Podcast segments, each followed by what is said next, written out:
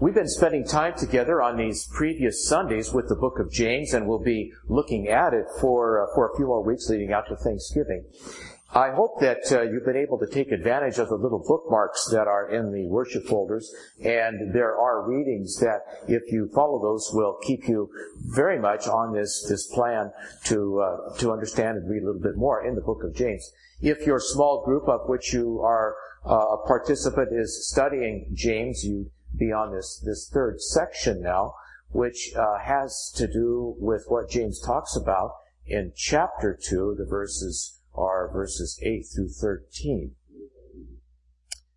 Grace, mercy, and peace be yours today from God our Father, from our Lord, and from our Savior Jesus. Amen. Two weeks ago, the theme that Pastor Chris began our series using was the word perseverance. And in that opening section from James, the writer, addressing this dispersed group of people, relatively new Christians throughout the Mediterranean world and into the Middle East, urges and encourages and exhorts them with that one word to persevere because following Jesus, being a disciple, and remaining faithful will require perseverance of you because doing that is going to be very, very challenging.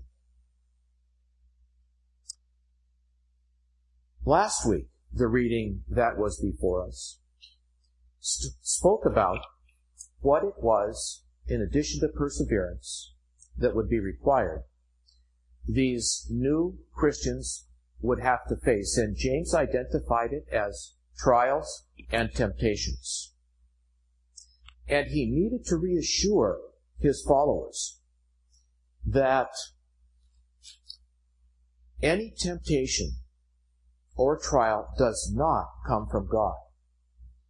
Because in that stratified world of the first century, in a world in which people were looking for relatively clear cause effect solutions problems, there was a tendency to make this equation.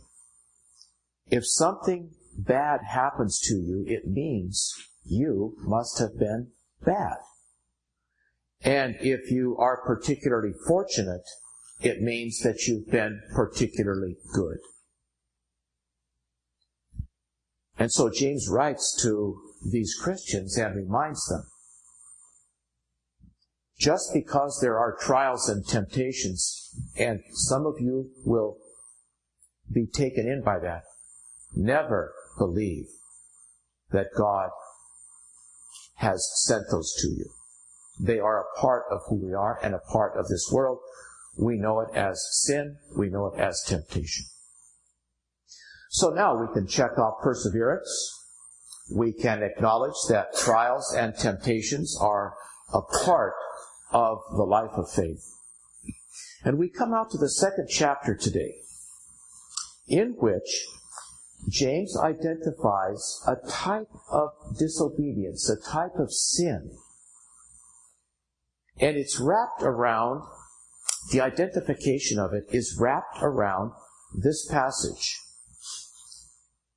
And it begins this, and he quotes uh, Jesus, uh, and actually, which is the Old Testament. If you really keep the royal law that's found in Scripture, love your neighbor as yourself, which he describes as the royal law, we know it as part of the Golden Rule you are doing right. But if you show favoritism, you sin and are convicted by the law as lawbreakers. If you were here last week, I put up a slide that had the seven deadly sins on it. Do you remember some of those? I saw some folks writing them down last week, and sins such as they're really they were described as deadly as opposed to the venial sins. These are the mortal sins. greed, lust, gluttony, laziness, pride, a number of really horrendous things. And what I wondered when I read this passage from James is the same thing you might have been thinking. How is it, and why is it, that James would identify favoritism as a sin? When we've got all these other really ugly things that are out there. And he wants to point out favoritism. In the mid 1960s, a very uh, well known reporter, CBS reporter named Edward R. Murrow, was able to secure an interview with the famed poet Robert Frost. He, uh, Edward, R. Murrow had said he'd always wanted to do an interview with Robert Frost, and finally, after years of effort, he succeeded in getting the interview. It was filmed or taped and in that interview, after uh, listening to Robert Frost read some of his poetry, and I had the idea when I saw this, which was many years after it had actually happened. After that interview and the poetry readings, this is the question that Edward R. Murrow asked Robert Frost. And he asked him this question. What is the worst word in the English language? What is the worst word in the English language? Now, when I heard that question asked on on on uh, on this film, I immediately came up with the worst words, and I'll bet you can come up with what you think are the worst words too. I thought it's going to be words like that are vulgar, profane, harsh, uh, derogatory, discriminatory, really evil, bad words. This is what Robert Frost said, and I still remember the video.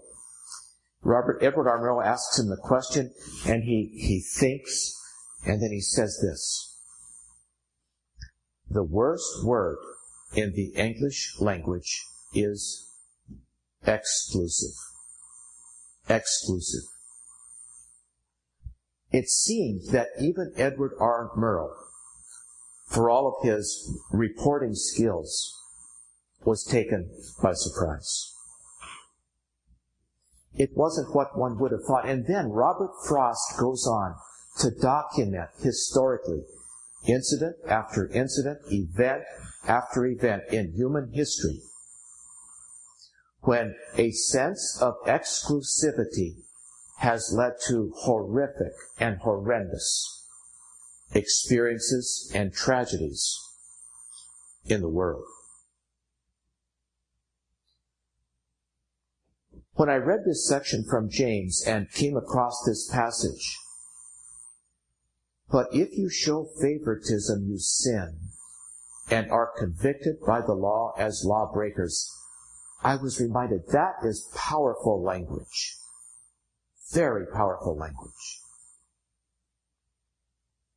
And maybe Robert Frost had read this and knew that that tendency of who we are as human beings to want to segregate ourselves, to separate ourselves from other people according to some definition, and we of course know what skin color and religion and political beliefs, regions of the country and language. We know how those factors have been a part of that throughout human history. No wonder then that Robert Frost, the great poet, says the worst word in the English language is exclusive. Here's a word from the second chapter of Philippians. If you have any encouragement from being united with Christ, if you have any comfort from His love, if any fellowship with the Holy Spirit, if you have any tenderness and compassion, then make my joy complete, St. Paul writes, by being like-minded, having the same love, and being one in spirit and in purpose. So James talks about favoritism. But look at the verse that's just ahead of it. And what gave rise to his thinking must have been that passage from the Old Testament which Jesus quoted. If you keep the royal law found in Scripture, love your neighbor as yourself. The first one that goes ahead of it, if you probably remember, is love the Lord your God with all your heart, all your soul, all your mind. And the second is this, love your neighbor as yourself. Do you remember how that question came up in the New Testament? I'm sure you do, but let me remind you just in case you don't. A man goes to Jesus one day and asks him that question, which is the greatest commandment? Jesus says, love the Lord your God with all your heart, soul, and mind. And the second is this, love your neighbor as yourself. Having heard that, the man who asked the original question then asks a second question of Jesus. And this is the question. And who is my neighbor? And who is my neighbor? Then, if you remember, what Jesus did was tell a story. And the story that he told was the parable of the Good Samaritan. Now, Remember in that parable, it begins this way. A man was going down from Jerusalem to Jericho, and he fell among thieves. He was robbed, he was beaten, and he was left alongside the road. And there came along a man who was a priest, and seeing him, he looked the other way and passed by on the other side. And after that came a man who was a Levite, and he also saw the man lying alongside the road, and he also passed by on the other side. And then there came a Samaritan, or, if you will, a foreigner. He came down the road.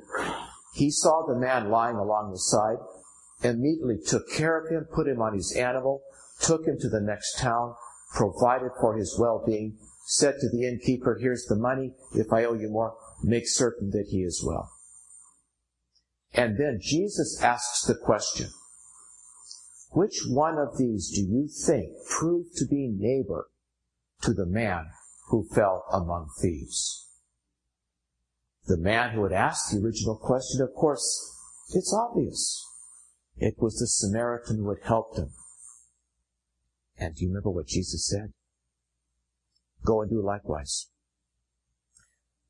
I think I understand, and I hope you will as well, why James uses this passage. Love your neighbor as yourself. Because James is the guy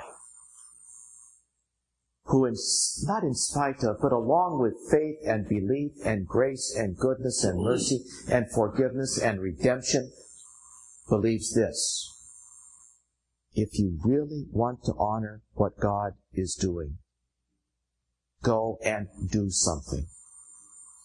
Make a difference. That's James' point. And he writes to these people of the early church, these ones that are spread out throughout the world, and he says, I know that it's going to be tough. I know that it's going to be tough. But if you, and, and you heard it expressed just a few minutes ago, by Merle and Joanne as they talked about this work with the folks who are homeless. And it was very clear, especially in Joanne's comments and Merle's comments as well. If you are able to be engaged in becoming host and extending hospitality to some of these folks, you are the one who will be enriched and will grow as a result. Whatever you've done these, with these other folks is really kind of peripheral they get help, but you are the one who will be changed and will grow tremendously as a result of that. And I hope that you'll get a chance to talk with them right after worship and at least have that conversation about how it might happen.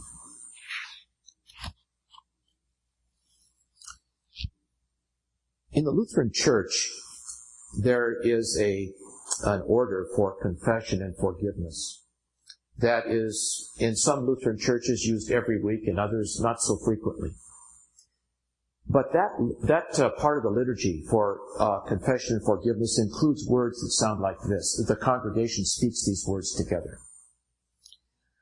Most merciful God, we confess to you that we are in bondage to sin and cannot free ourselves.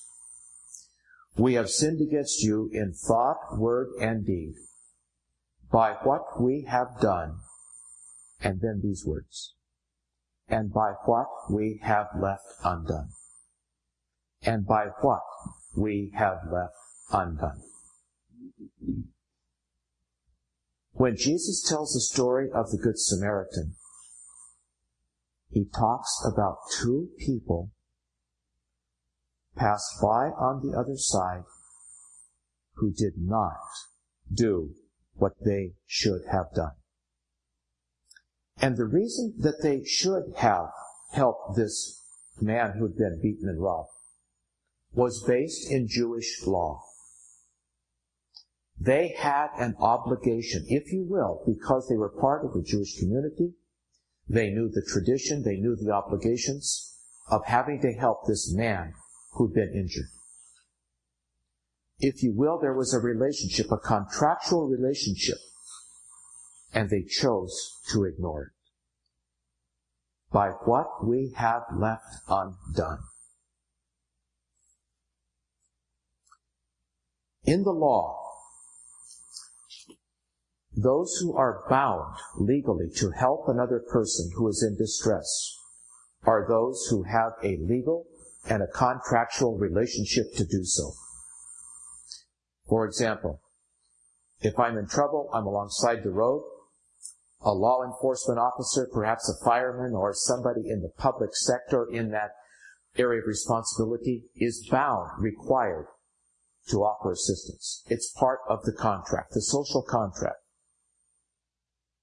For the man, the, the priest and the Levite who avoided the man who lay in the ditch, it was the same. They were Jewish. They believed that they would honor the law, and when they did not honor the law by extending help, they had violated that contract.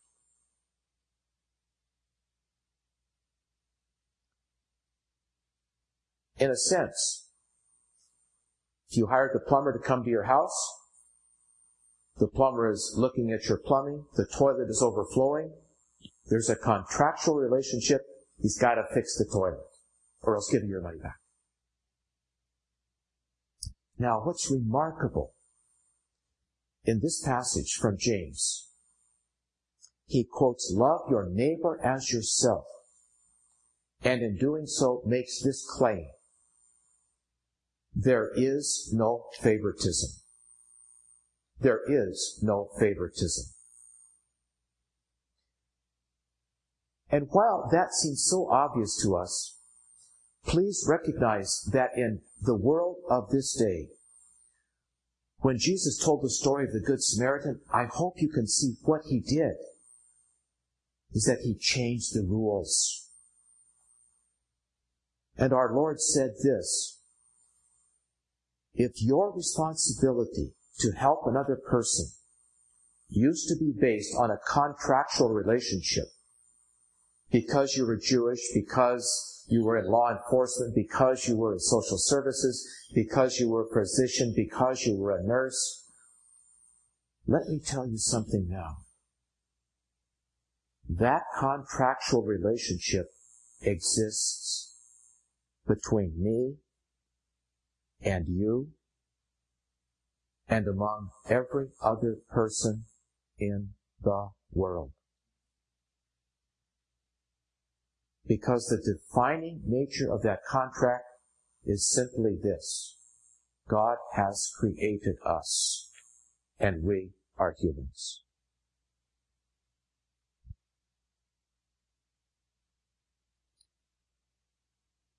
For those who would choose to live in a legal relationship based on law, on contract, on obligation, and on rules, I hope and I'm sure you can recognize how absolutely radical and how absolutely disturbing were the teachings of Jesus. And our good friend James, in writing to these faithful Christians who are kind of trying to make their way and understand what does this relationship with God mean now, he needs to remind them. And it's not, you don't get to play favorites. You don't get to do that anymore. If you thought that you could only help your Jewish brothers and sisters, no. You have to help everybody. And he amplifies that example by saying, it's like this. Take the money out of your pocket, give it to the innkeeper, and say, whatever else is required, I'll pay you back on my next trip through. In no way is it about minimal obligation. It's about maximum obligation. So was it any surprise that these new Christians, having heard and believed what Jesus said, are beginning to hedge their bets? We wanted to follow Jesus. We wanted the promise of eternal life. We wanted to be part of a community of faith that will help care for us and James reminds him, you get to do all of that, but let me tell you what the obligation and the responsibility is as well. Maybe that's one of the reasons that this letter and these words are so compelling for us today. It's not just about how we sin and what we do. It's what we fail to do when we know that there is something else that is going on.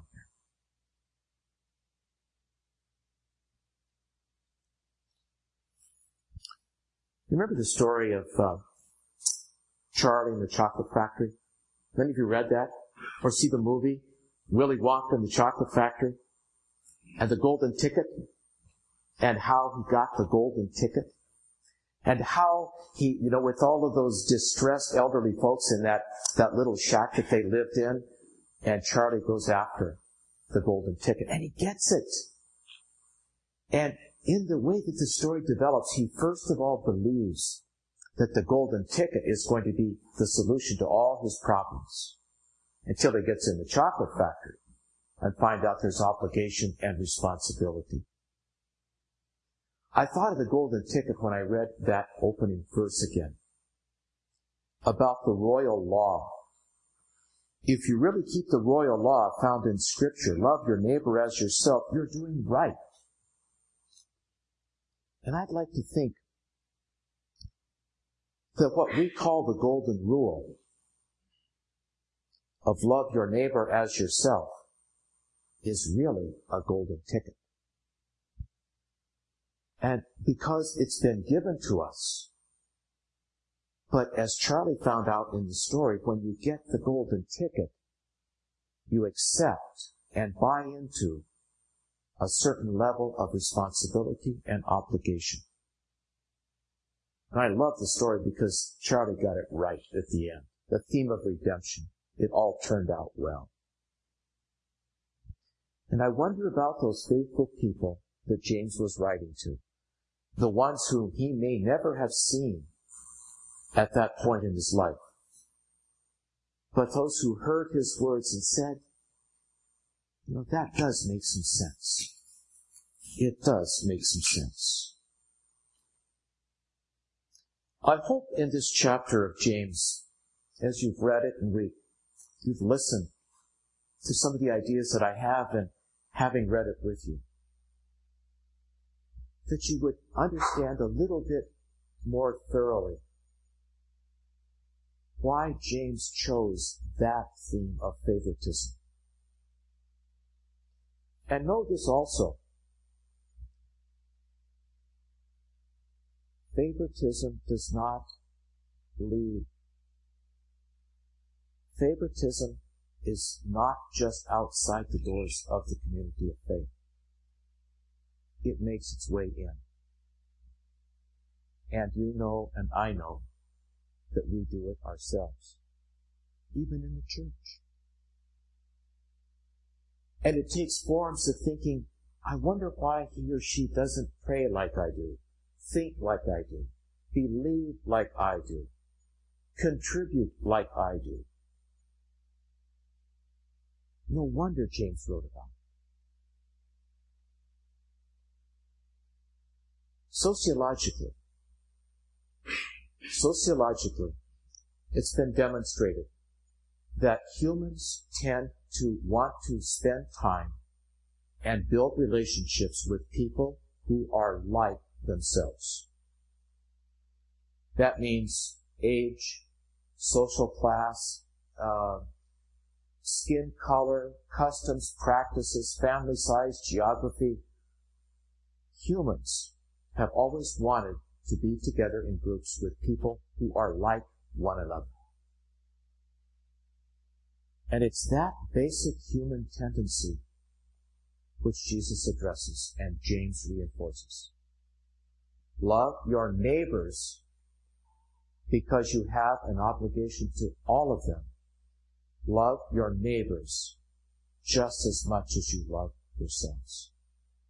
Across all of those barriers and across all of those distinctions. Perseverance two weeks ago, facing trials and temptations last week, avoiding favoritism and loving our neighbors as ourselves.